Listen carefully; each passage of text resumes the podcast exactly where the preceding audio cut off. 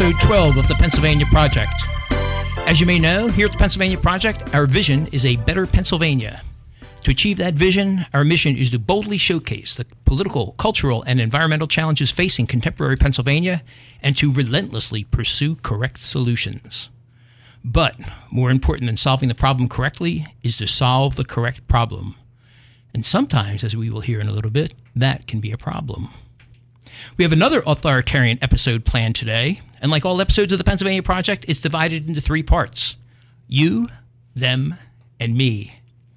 Part one is all about you, your opinions, your solutions, your questions, your whatevers. And rather than a call in format, we are an email in format. So if you have something to say, you can contact us at pennsylvaniaproject.com because, as I like to say, you are an integral part of every episode. And you can always tune in, listen in later on iTunes, on PennsylvaniaProject.com, or your favorite podcast provider, whoever that may be. Today, for the you part of the show, we have a whole bunch of authoritarian questions lowering the drinking age, capital punishment, sanctuary cities, convention of the states. Doesn't get more authoritarian than all that. After that, part two is all about them, where each week we host a guest to help showcase the political, cultural, and or environmental issues facing Pennsylvania. And like last episode, our guest today is flat out political. We have an attorney of all things, Dan Wassmer, former assistant solicitor of Bucks County. After that comes part three of the Pennsylvania Project, the me part, where it's my turn, your caster, Ken Krawchuk. I'll be focusing on a particular issue that really sticks in my craw, pun intended. Back in episode two, I ranted about our archaic traffic laws and how they need to be changed to fit the 21st century. Today, rather than being political about driving, I'm going to get cultural about what really sticks in my craw inept drivers. And throughout the show, we'll be featuring a Pennsylvania Toastmaster to narrate our live commercials and whatever comes in our mailbag. Today, we have with us not a mere Toastmaster, but a Drexel University professor and faculty advisor for the Drexel University Toastmasters, Rosemary Reese. Welcome to the Pennsylvania Project, Rosemary. Hi, Ken.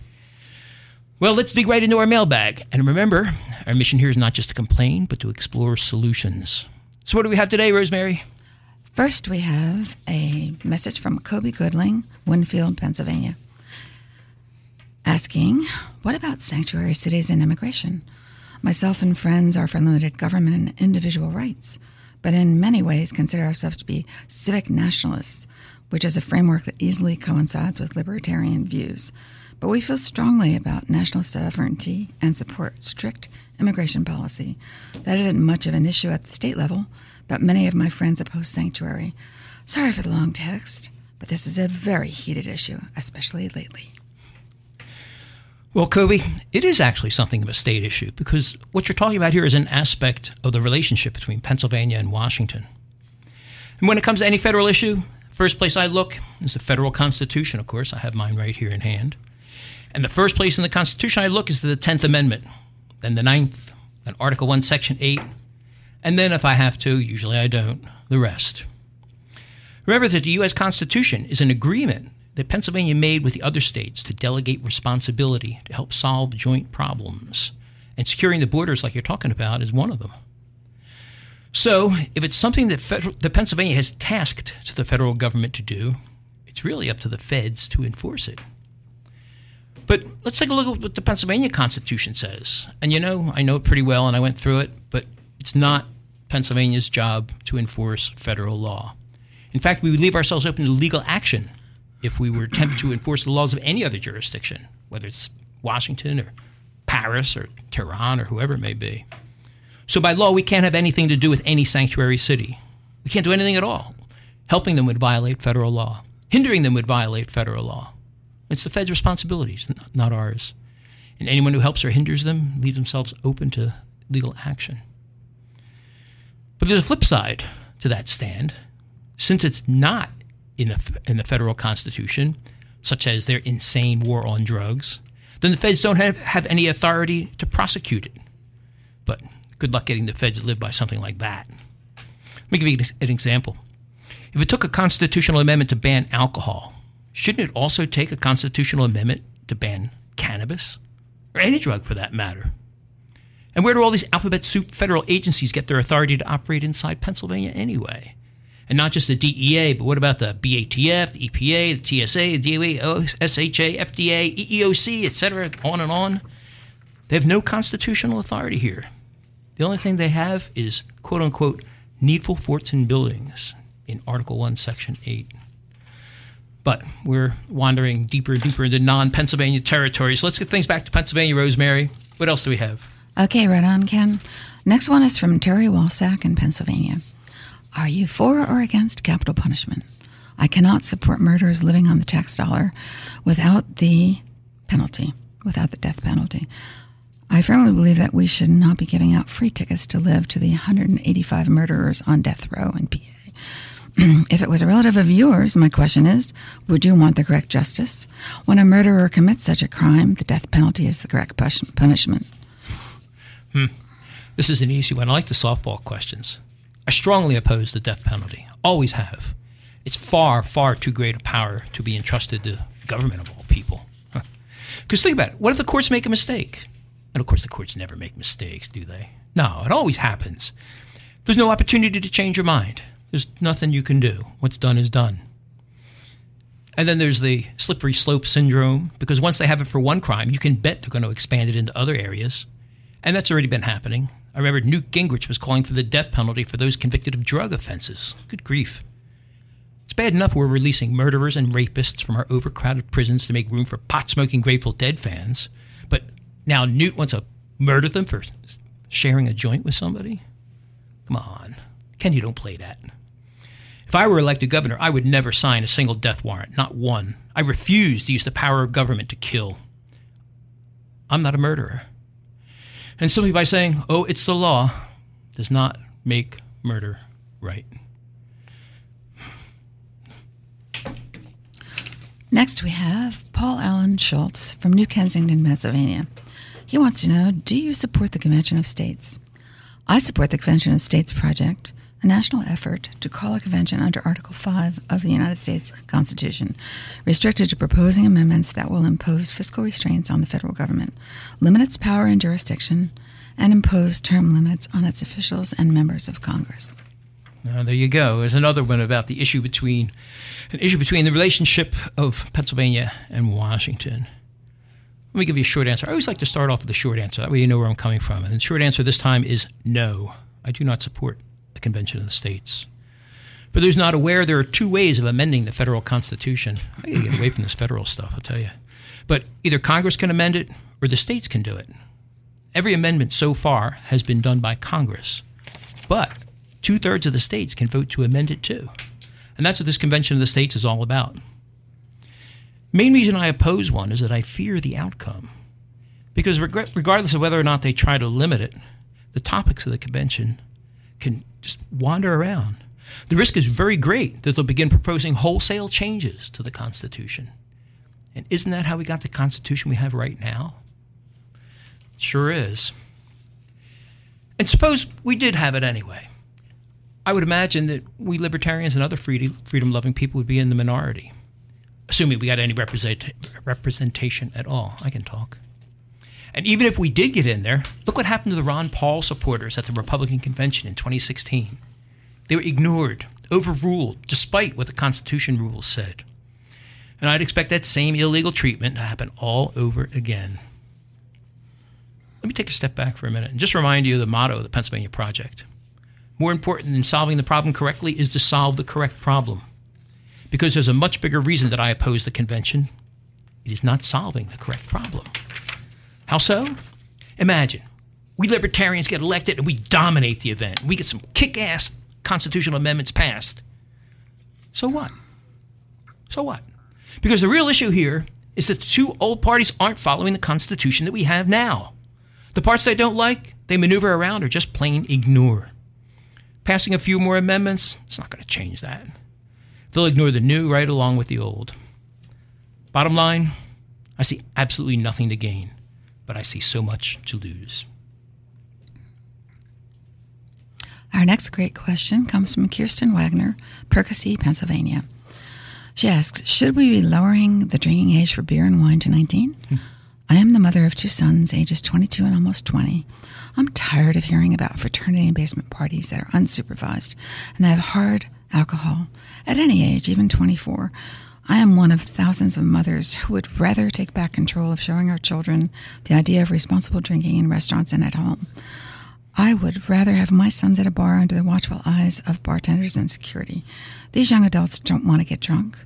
They want the social aspect of going dancing, listening to a band, watching a sports game with others their age. Countless other parents stay up all night worrying about their children when we shouldn't have to. It's amazing that everyone is for decriminalizing marijuana. I am as well. But a 20 year old still can't watch the Super Bowl in a bar with his friends. Good question. Lowering the drinking age? The short answer is no. I do not support lowering the drinking age. I support eliminating the drinking age. Because instead of having police play babysitters, you know, Kristen, Kirsten, you're right. Let's have parents fill that role instead. Only in the last resort should parents have to turn to the authorities for help. And preferably, those authorities would be medical and not legal. And you got to remember, at least in my case, for most people, I would say, the first encounter with alcohol was long before they hit the legal age. And it makes me wonder why we have those laws at all.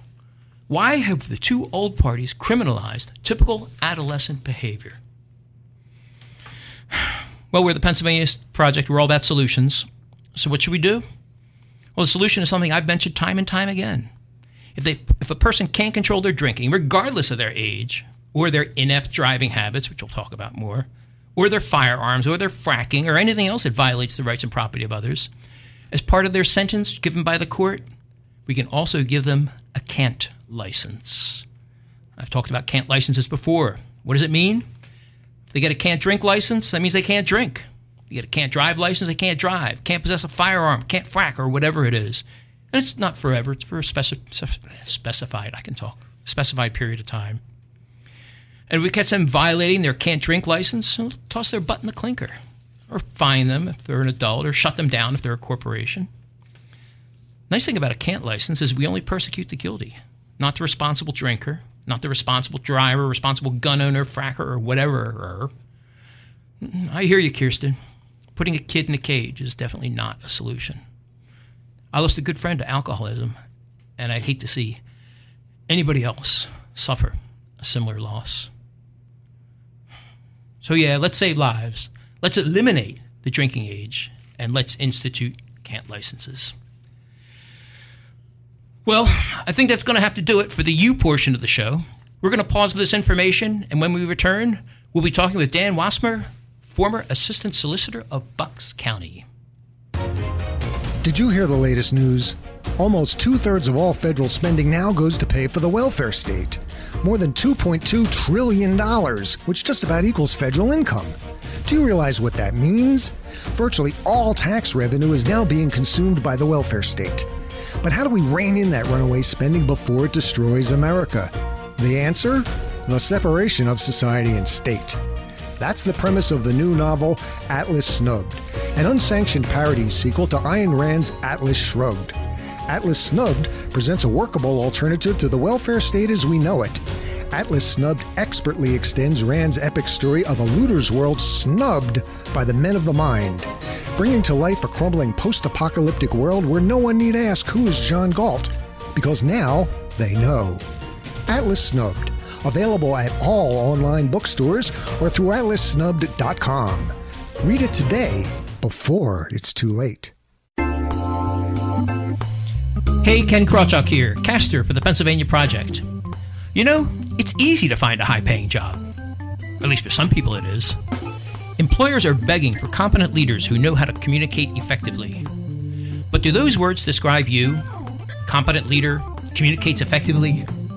If not, or even if they do, you may want to consider joining Toastmasters. The mission of Toastmasters is to provide a supportive environment for learning communication and leadership skills. But does it really work? Hey, look at me! I joined Toastmasters and now I have my own radio show. So turn your life around like I have.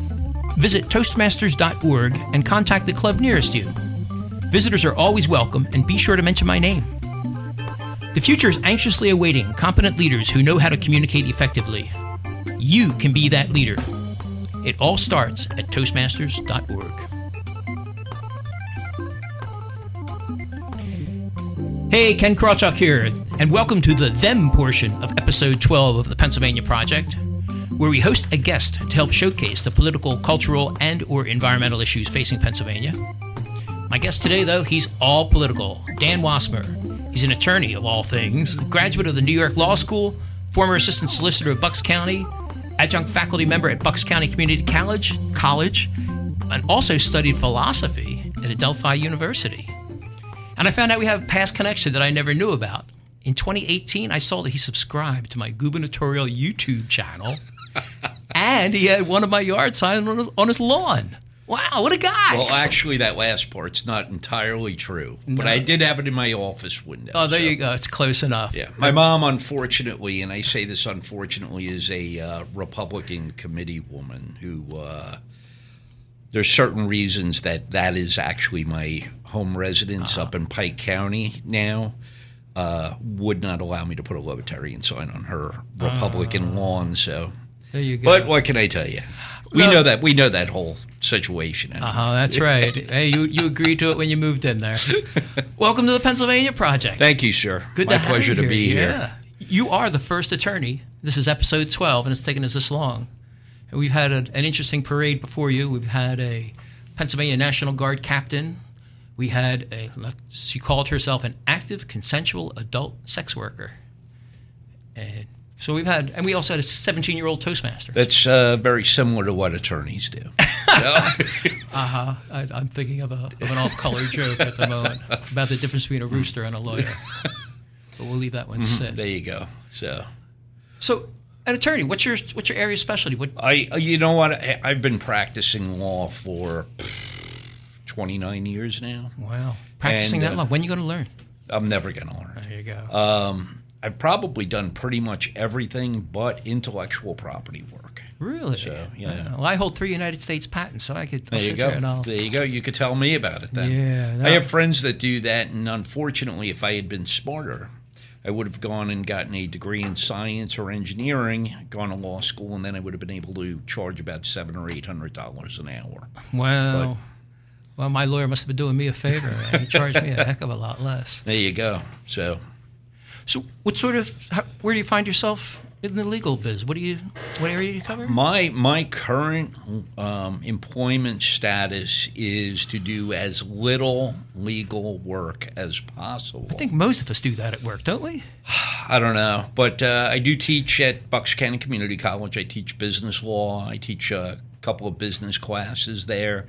I'm an adjunct professor, and um, I had a partner who keeled over in his 40s, dropped dead. And I thought to myself, instead of working from 7 a.m. to 11 o'clock at night, I've had enough of it, and I'm going to try to really limit my focus and do a couple hours a day, and that's how I've been handling Uh-huh. things. And you know, I still haven't heard what your focus is. I'm trying to avoid that. That's okay. We can do that. We Mm-hmm. the same situation. with- Well, no, with our adult consensual sex workers. She was There you I- go. I they're, said- not, they're not talking about their clients either. So no, no. yes, that's right. No, and I asked her too. Let's define Mm-hmm. our terms. And she says, "Well," I said, "What do you mean by a sex worker?" She goes, "Well, prostitute, hooker," and she went down this big long list of words. Some of them I had never heard Mm-hmm. before. So you always got to start there. Mm-hmm. Well, then let me come at it from another point of view. What area of law? You say you're in business law. I do do business law. What does business law mean? Well, I set up corporations, companies, business entities, try to um, advise people who are invi- uh, uh, involved in business on different business issues and so on. So- it encompasses a lot of stuff. Is that individuals or companies or who? Generally, uh, individuals who start companies, upstart corporations, things like that, limited liability companies, and so on. You actually advise people to start corporations? I do. Wow. You know, I'll, I'll tell you something.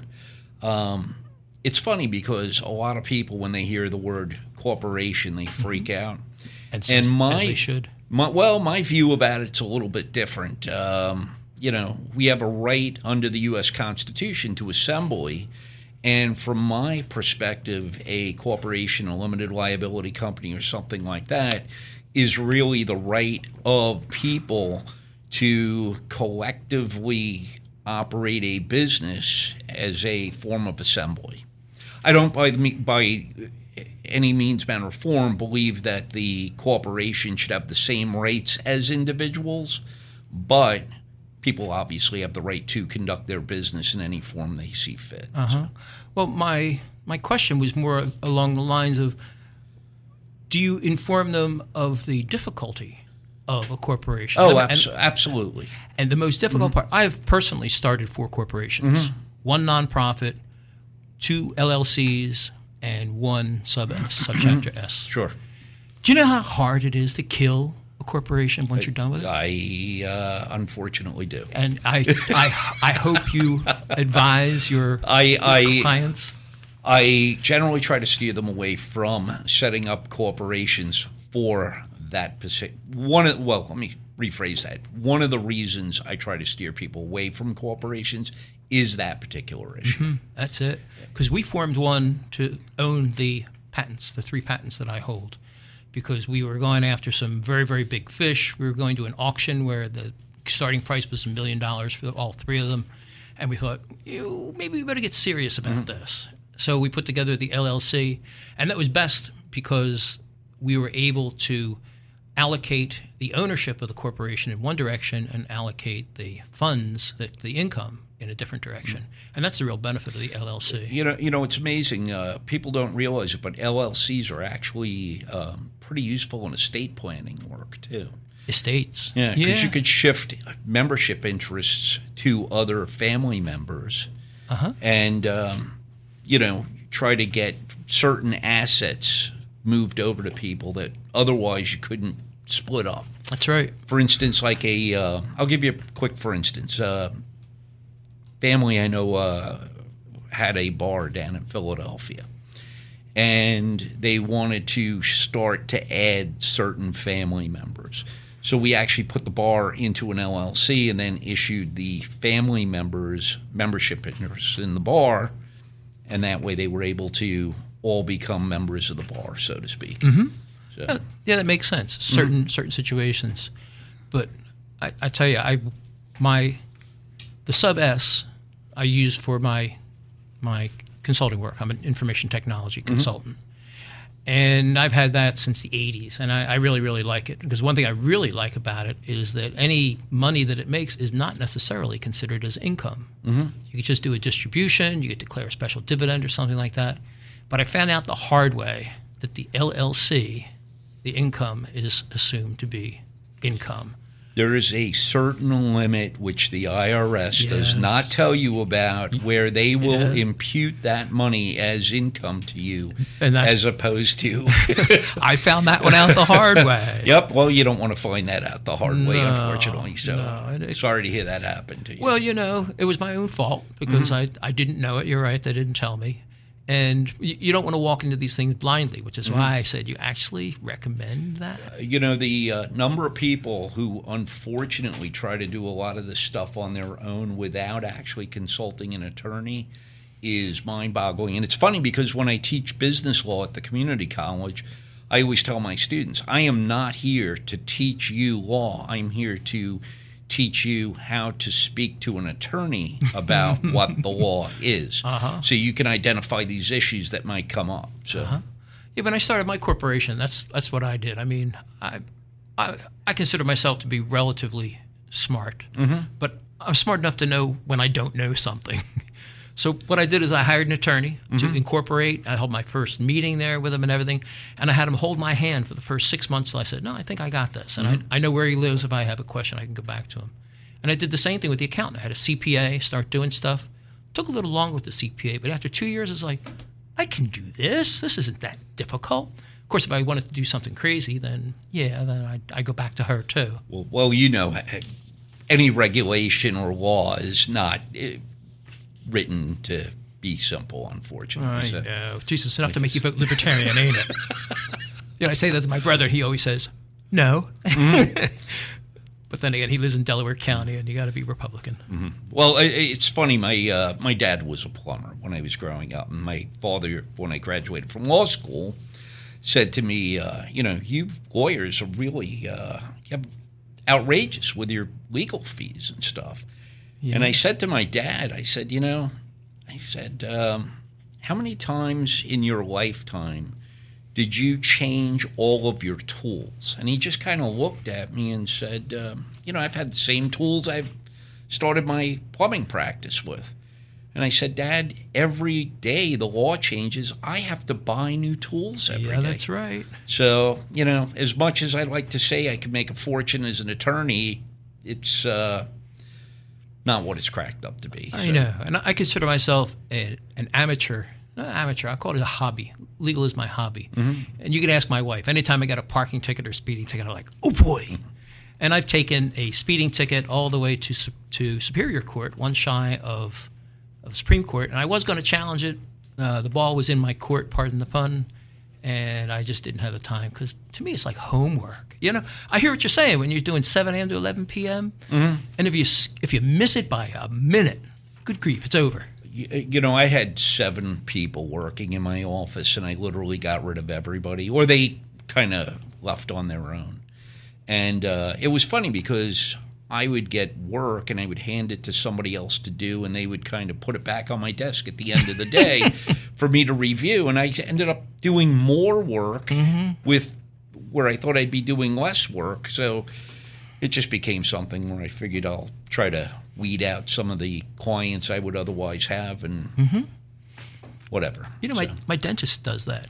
at, at the end of every year, he takes his most difficult patients and he mm-hmm. fires them. Mm-hmm. He just says, "Thank you very much for your business, but sorry, I don't have room for you next mm-hmm. year." You know, I, if, I, I can understand that. So yeah, Dan, I, I'm getting to like you, even though you're an, an attorney here. well, I don't I don't I don't like being an attorney. No, No, I do not like being an attorney. where's your heart? I would rather be a uh, painter A painter. or a sculptor. I actually do that. So Uh-huh. I do uh, metal sculpture, painting, and stuff like that. Really? But you can't really earn a living at that. so. No, I'm Well- allergic to paint, anyways. There you go. Although some of my favorite artists were attorneys. Uh huh. So, you know, like Manet and stuff like that. Actually went to law school and were failures at being lawyers and became painters. So, Uh huh. But- Wow. So, how soon you retiring to move on to this new career? never. Never. I Never. like that. Uh huh. You, Never. what, you like the legal I do- profession that much? No, I I uh, I have bills to pay, and that's how I pay the Appointments to keep, miles to go before Yeah, I sleep. so. Yeah. My reti- my retirement plan basically involves me working until I drop dead. Point, so.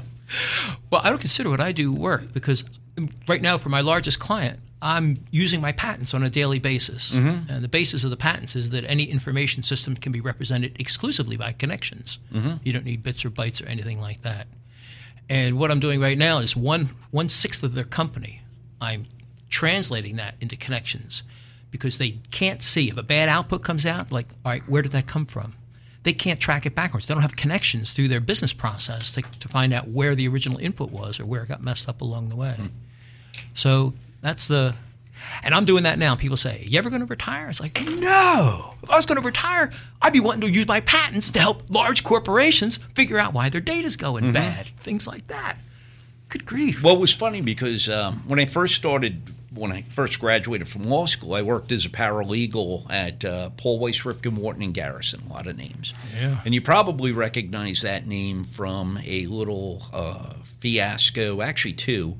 One would have been the Iran Contra hearings. No, I, haven't watched TV. You never since- heard that one? I, I've heard of it, but I haven't watched TV since 1975. Okay. I've, I've missed a lot of cultural references. Well, the, well, the other one was Michael Milliken's defense. that one I heard. Okay, and he's a Philadelphia guy. So I worked at the firm as a paralegal, um, actually not directly through them, but through a company that assigned me there. And um, it was an interesting experience watching that whole thing go down. You know, but um, Well- be that as it may. So Another thing I'd like to do with my patents is to attack the law with it, mm-hmm. to see how the law fits together, like a super separ- super shepardization, something like that, to find out what's connected where. But I want to be able to connect it directly to my job description, the Constitution. Mm-hmm. That way, you could find out not only where it's legally authorized, but where it's not authorized. And it was one of my platform planks when I was running for governor, is that I wanted to be able to use my patents to define Pennsylvania's government, to find out where the waste is, the duplication, stuff like that. All that fun stuff. good, good luck on uh, trying to not find waste in government. So It's, it's like shooting fish in a barrel, right? My guest today is Dan Wassmer, former assistant solicitor of Bucks County, and you're listening to the Pennsylvania Project. I'm your caster, Ken Krawchuk, and we'll be right back with Dan after this information.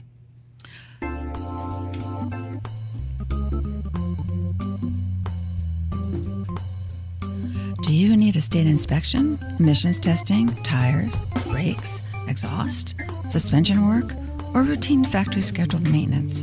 For all of your automotive service needs, visit Wallace Auto Service at 700 East Haverford, Haverford Road in Bryn Mawr, Pennsylvania.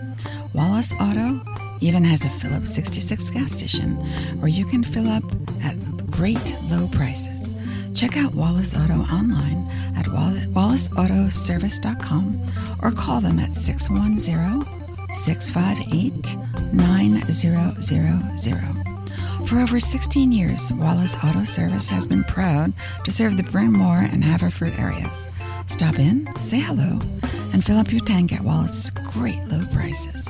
That's Wallace Auto Services in Phillips 66 gas station, 700 East Haverford Road in Bryn Mawr, Pennsylvania, or give them a call at 610 658 9000. Thinking about getting your first tattoo? Maybe you're ready to add that sleeve you've started, or cover up that one regretful choice. Put Sam C. and his team of artists at Iron Will Tattoo Club in Glenside, Pennsylvania, at the top of your list. The team at Iron Will has plenty of designs to choose from. They can create an original design or work with one you provide. Call 267 893 7625 today to schedule your free consultation. That's 267 8 We Rock, W E R O C K, or visit them on Instagram at Iron Will Tattoo Club. Are you arranging your finances in the most tax efficient way possible? Call Freedom Financial Tax at 866 401 1090 today to find out. At Freedom Financial Tax, we use creative tax solutions like infinite banking to make sure you're keeping as much of your hard earned money as possible. Let Freedom Financial Tax help you out with a comprehensive tax plan. Call Freedom Financial Tax now at 866 401 1090. Are you a small business owner always looking for referrals? Do you have a streamlined approach to generating new referrals? Contact Stephen Worley to learn the fast, easy way to generate new referrals. Stephen has an all inclusive system that would help you generate an extra 5 to 10 customers per week without spending a single dollar on ads. You won't have to create a website, have pictures taken, or write a single ad. Stephen will take the headache out of the process. Contact him at stephenworley.com. That's Stephen with a V, W E R L E Y dot com.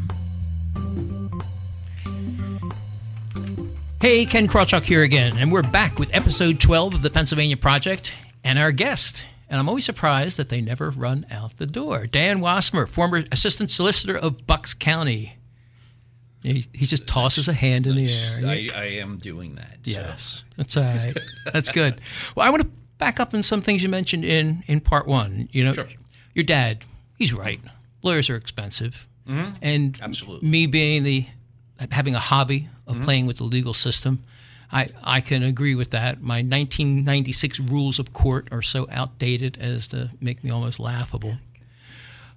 But those high prices, I mean, just because you have to change your tools a lot doesn't mean it's got to be that high. So you want to ask me why attorneys charge so much money? No. You know, I- No, well, I, I can, no, I can actually not. answer that question for you. I don't and you'd care. probably like this I answer. I don't care why. I'm a libertarian. I believe you have the right to live your Mm-hmm. life your way without interference, provide you respect the rights and property of others. Mm-hmm. If I tell my clients it's going to cost $800 an hour for my time, they're going to say one of two things. Goodbye or Yeah, yes or no. and that's and that's the different that's just the situation. But with lawyers though, there's somebody else involved here. there is. Victims. There's victims, and a lot of times there's the government also. That's Let's leave the government aside from this right now because I'm I'm thinking of the people because Mm-hmm. every time that I've gone to court, either to defend my corporation or defend myself, it's it's me or me and the people working for me or something like that. There's there's some victim that I'm I'm out here to help. And the only reason I did is because yeah, I started out. I used to be a Democrat. I wasn't always a libertarian, and I I remember the first time my corporation was challenged. The local tax collector came and said, "Can you owe the tax? And you owe it for these past couple of years. You haven't been paying it." And good old Max. He's gone now, but you know. Anyway, so I went to a lawyer, an attorney, and he says, "Oh, just go go there and make a deal and you know pay the interest." It's like, no, no, I don't want to hear this. And he says, "Well, fine, I'll do it. You're going to lose, but it's going to cost you eight hundred dollars an hour or something like that." And I went home. I was very, very disappointed because, you know what that eight hundred dollars an hour? It wasn't eight hundred. It was a hundred, hundred fifty. Do you know what that did? That took the legal system away from me. Mm-hmm. I didn't have it. And I would dare say that 95% of the planet is in the same situation where they look at it and say, I can't afford the 100, 800, whatever an hour. Absolutely no denying that. And I'll, t- I'll even one up you. I read an article the other day. it. I read a I read an article the other day, and I don't know the guy's name. Um, he was convicted of a crime he did not commit. Okay. I think he spent somewhere in the neighborhood of 45 years in prison. And they just released him either yesterday or the day before after they found out he was not the right guy. He appealed apparently to a number of attorneys and nobody would take the case on. And nobody believed this guy. And finally, it came out that he was not the guilty party. How do you repay somebody who has sat in a prison for 45 years for a crime they never committed? I mean, it's outrageous to me. you're you're supporting me here mm-hmm. because I, I, I'm not going to. I'm you're not right. Gonna, You've, you've one upped me. They've, they've taken the legal system away from the regular person, Mm-hmm. and there's nothing we can do about it. You know, I know somebody who was caught up in that uh, the Mardi Gras riots in Philadelphia was it 10, 15 years ago, Mm-hmm. something like that, and it was the same thing. You know, they they had to cop a plea. Now they got a record and everything like that because they didn't have any money. Meanwhile, somebody else, a friend of theirs, the two of them were together when this happened. Friend A knew a congressman. The other person didn't. Friend A got off. Friend B didn't. So what's we're all about solutions here at the Pennsylvania Project. How do we get control of the courts back in the hands of people? You know, it's funny. I, I've heard people. Uh, a friend of mine actually just the other day was talking about this, and they said, um, you know, they said there seems to be a disparity in treatment in the justice system, and I stopped them at that point, and I said, well, that's Seems- problem number seems- one is the fact that you believe there's a justice system in the United States. There's a legal system, but it's not necessarily a justice system. And um, it- you, you know, know- before we even start getting into actual laws that are outrageous, you know, we have to approach it that way to begin with. And so, here's a great story for you. Well, No- you know, I just want to jump in there and, Sure. and mention that African Americans Mm-hmm. go to jail for cannabis crimes Mm-hmm. five to ten times the rate of whites. Absolutely. Mm-hmm. Even even though drug use is the same. There's the, and when I when I was running for governor, I, I love addressing a black audience Mm-hmm. because you know when they agree with you and you know when they don't. Mm-hmm. And when I said the same thing you just said that there's no justice in the justice system, you see the heads nodding, you hear the amens from the back of the room and everything like that. They know that the court system is racist. Mm-hmm. So, and I asked you the question. I didn't hear the answer. You're good at not answering questions. you know, you have a future as an attorney. That's see what. that. There you go. That's uh, you. You get trained to like respond that I way. know. So. You know, my my patent attorney was the same Mm. way. He just could not pin him down. He's a great guy, and he's a libertarian. I like him. I should get a commercial for him on here. Mm. So. Anyway, so what's the answer? How do we get? How do we take our courts back? Gosh, I uh, you know where to start. I mean, procedures uh, are different from substantive law, and some I of the even. proce- some of nobody the knows what even that even means. some some of the law. procedures are you know just how you walk into a courthouse to begin with and who the burden of proof is on Uh-huh. and trying to sort all this stuff out is really difficult what we really need to do in the I read Chitty on pleading. right? It's written in Middle English. yeah exactly um, and you really you know, to learn some of this stuff, you have to spend three years in law school, and when you graduate, you don't even know half of it at that point. In my experience in law school, they teach you procedure. They do not teach you law. They teach you stuff. They, te- they- they Is that a legal term? Stuff? That's they I'll look that up my Black's Law. Well, I, I could tell you a kind of funny story. Um, I had uh, just graduated from law school, passed the bar exam in New York. I had mentioned I used to practice in New York, and uh, I got a job at a law firm in Midtown Manhattan, and they sent me down to Lower Manhattan to basically get a continuance on a case. They sent me in front of a judge named Phyllis Gangel Jacobs, which wouldn't mean anything to you. Uh, however, I'll give you the the story here. I walked into court. Judge was on the bench, and she said, "Okay, I have three cases that have to go out for jury selection." And she said, uh, she called the name of the case. I forget what it was exactly. She said, "Go pick a jury." I said, "Your Honor, I just graduated from law school.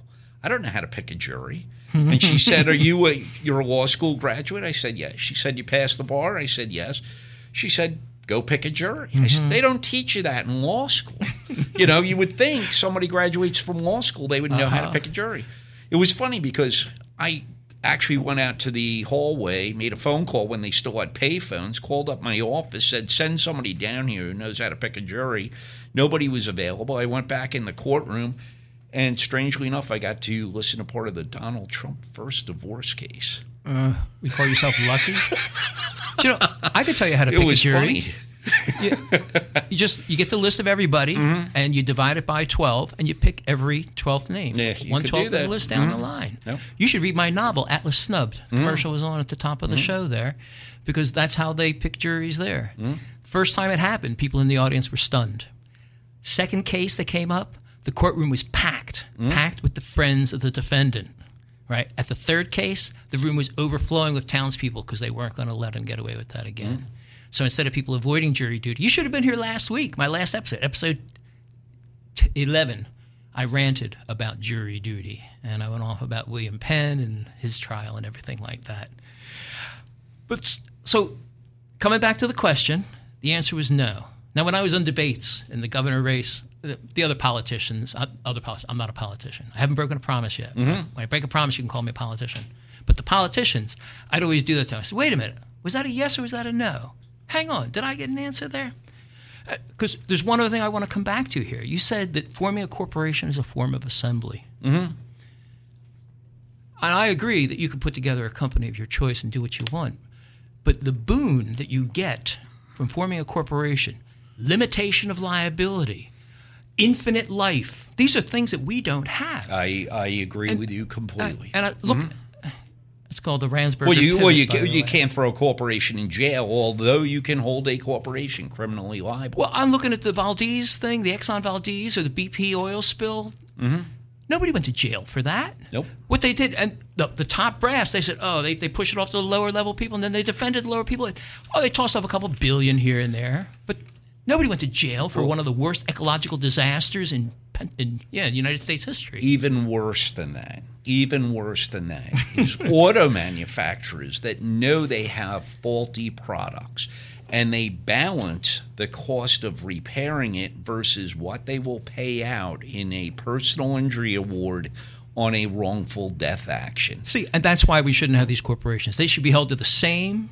They should have individuals, and the individuals should be held to the same standard as you sitting across the table Well, from I. I, I think that one of the things that should be done is that people on the board of directors should be held No. liable. Well, they're the ones that are You- making you know those decisions. I, I will grant you that that is a correct solution. Mm-hmm. But more important than solving the correct solving the problem correctly, which is what you're doing, is to solve the correct problem. Mm-hmm. The problem is corporate personhood. We should eliminate corporate personhood. That way, they're not going to be able to hide behind. Oh, the board of directors did it. Well, the guy who actually did it, he gets off. Or, you know, somebody should pay for the crimes that they commit. Mm. And if they're going to make that cold-blooded numbers decision, then they should pay for it. And the only way to do that is to eliminate corporate personhood. Your opinion on that? I I would uh, somewhat disagree with you because I still believe I, On what I- I- basis? on the basis that you should be able to collectively engage in a You can. business. You can. You could be a Schedule C. Well, you could be a, you could be a partnership, but it, it to get around the securities laws and so on, you really need, or not to get around them, but to comply with to comply to comply no to comply with securities laws, you would have to be that. So uh, So the problem is There's. Pervasive through the entire system. but I would say eliminate corporate personhood, and a lot of all those problems would go away. You know, one thing I really dislike about the Pennsylvania project is that the time I get to spend with the guests goes far, far too quickly, and there's still, still a lot more because we're out of time. That's going to have to wrap it up for the then portion of the show. Any last final comments? A I, it website? was it was a pleasure to be here. It was man. it was very nice to uh, have the opportunity to speak with you. Absolutely. Thanks again to my guest, Dan Wassmer, former assistant solicitor of Bucks County, for appearing on the Pennsylvania Project. We're going to pause for this information, and when we return, I'll be ranting about something that really sticks in my craw inept drivers. The following is a commercial announcement. Hey, Rosemary, how's it going? Ah, could be better. Why? What's the matter? I just found this great job, but I can't take it. Why not? They want me to go uh, in as a 1099 contractor. So? So, what about all the taxes? Federal taxes, state taxes, this tax, that tax. I have better things to do than figuring out the tax laws, filling out all those forms. I'm a libertarian, remember? Well, then you need Amendment 16. Hey, Ken, it's the damn 16th Amendment that got me into this predicament in the first place. No, no, no. Amendment 16, the invoicing service. They'll invoice your client for the hours and expenses you report to them, and when your client pays them, they pay you, minus all required state and federal taxes. It's that easy. One call does it all. And they'll even have an accountant do your personal taxes for you come April Fool's Day. I mean, come April 15th. Wait, and they take care of all the taxes? All the forms? Yep, and they can pass along certain tax breaks too. Sounds perfect. Where do I find them? On the web, of course, at amendment16.com, with 16 spelled out.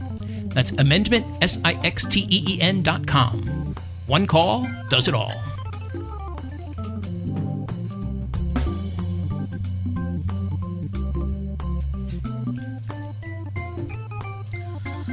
So, you've been a registered libertarian for years, voted for libertarians even longer, and lived by libertarian principles all of your life.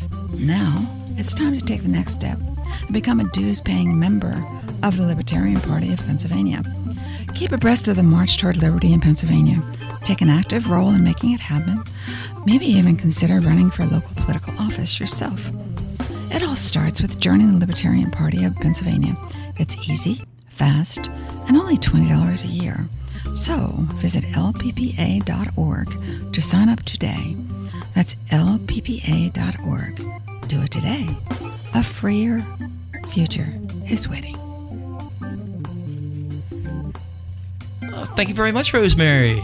Hey, Ken Krawchuk here again, and welcome to the me portion of episode 12 of the Pennsylvania Project, where I get to rant a bit about something that really sticks in my craw. And you know what that is today? I already mentioned it earlier.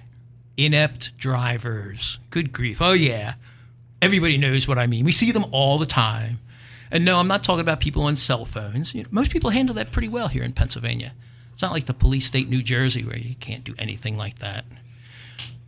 Now, of course, I know I handle a cell phone well when I'm driving. We all probably think that about ourselves too.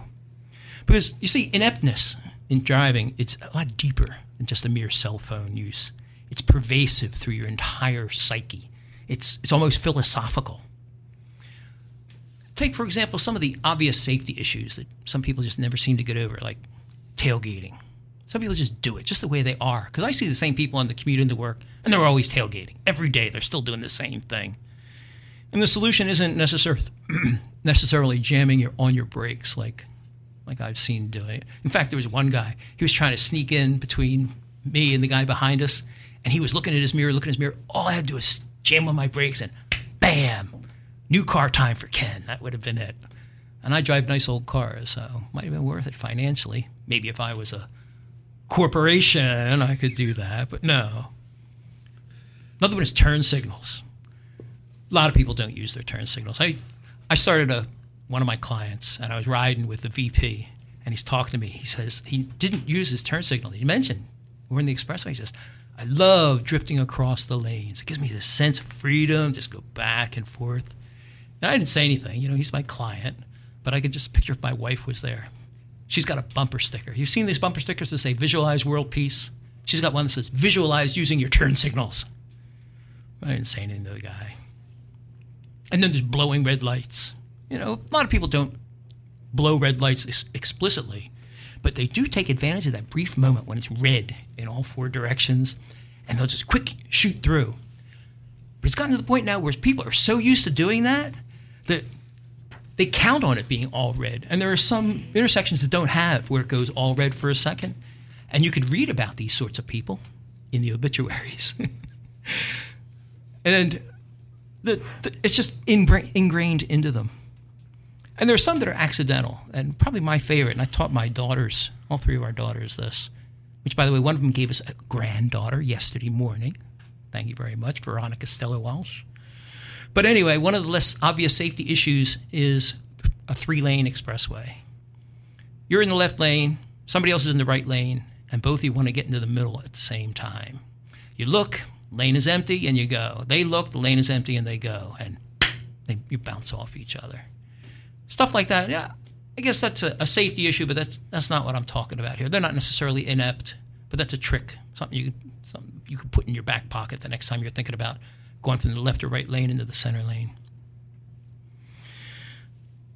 In addition, there are cultural issues involved here with your inept drivers.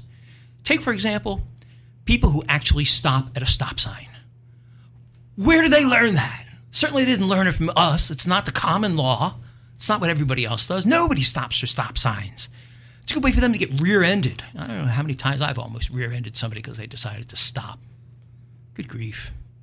And then there are people who actually do the speed limit. What a hazard on the highways. Uh, oh, no, man. Dan's pointing at himself. Boy, you're an attorney and you do speed limits. Do you stop at stop signs too? I do. Oh, man. You know, I checked out the, the details behind it, and it's not high speed that causes accidents, it's the differential in speed between two cars. So these people who are driving at the speed limit, they're actually the ones who are causing the unsafe situation. So what's the solution to the tailgaters, to the people who stop at stop signs, all those things? Time. The solution is time. Because all these problems, they're all going to vanish soon, not long. Do you know why? Self driving cars. They are inevitable. My fan, Elon Musk, is spearheading all of this. Self driving car is not going to let you tailgate. It's not going to let you speed. It's not going it's going to make sure that you use your turn signals and all those fun things in life, they're all going to vanish. You're not going to be able to drift across the highway. You're not going to be able to cut the red light at the last second. You're not going to be able to roll stop signs like we've all been doing for the last, how old are stop signs? 100 years? All the fun things be gone. But one good thing, the transition from where we are now to self driving cars, that's going to be fun. Think of it. There's going to be a mix of self driving and manually driven cars. And some of us troublemakers, I'll say us troublemakers, we're going to create our own set of problems. We're fun, depending on which kind of car you're driving. For example, I'm an IT guy. I know ways to psych out an artificial intelligence. Little things like if you go to cut it out, it's going to yield. You're going to be able to make it slow down, make it get out of your way. Can you imagine dueling for a parking place with a self-driving car? They'll just sit there and wait. Have you have you seen the Teslas as they try to park? They're a little bit slow about it. I could, I'd be right in there before that Tesla could even get into reverse. And you know, this is time for full disclosure. I am a Tesla shareholder, not a big one, but still, I'm a shareholder. Oh, Danny's pointing to himself too. I don't drive one yet. Be, I just priced one out. It'd be thousand dollars a month for the next five years, counting insurance and everything like that. I don't know. I'm waiting for. Where's my Model T, Elon? Hmm. So anyway, dueling parking lots. That'd be a lot of fun. And what about after the transition, when those two dueling cars are both self-driving? Interesting. To quote William Shakespeare, "Oh wonder how beauteous mankind is. Oh, brave new world that has such cars in it. Paraphrasing, I guess. And you know, it's not just the, the drivers that stick in my craw, it's the cars themselves. I heard a new term. It's called dirty energy, and I loved it right off the bat. Cars are filled with poisons, and I'm not just talking about the drivers this time. But think of the deadly poisons under the hood oil, trans fluid, power steering fluid, gasoline. And I don't know, maybe there's a fifth one too. Can we drink the oh, power the drink washer fluid?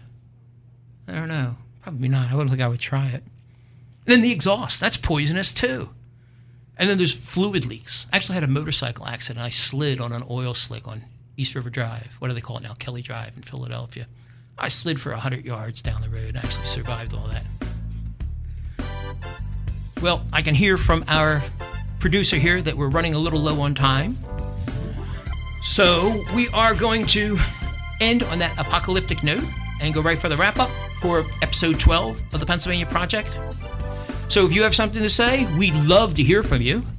You can contact us at PennsylvaniaProject.com, and you can hear us there too, as well as on iTunes and any of your popular, popular podcast providers. Today's episode is courtesy of Amendment 16 Limited, recorded live at the studios of WWDB Radio, broadcasting at 10 a.m. every Saturday at 8:60 a.m. in Philadelphia, and released on a podcast every Tuesday at PennsylvaniaProject.com. Our webmaster is Stephen Worley, marketing guru is Connor Dragotis, Featured Toastmaster narrators is Drexel University professor and Drexel Toastmaster faculty advisor Rosemary Reese. Keyboard wizard Joe the Pag, executive producer Mark Pizzacco, and me, your caster, Ken Krawchuk. Thanks for joining us, and I can't say it enough. More important than solving the problem correctly is to solve the correct problem.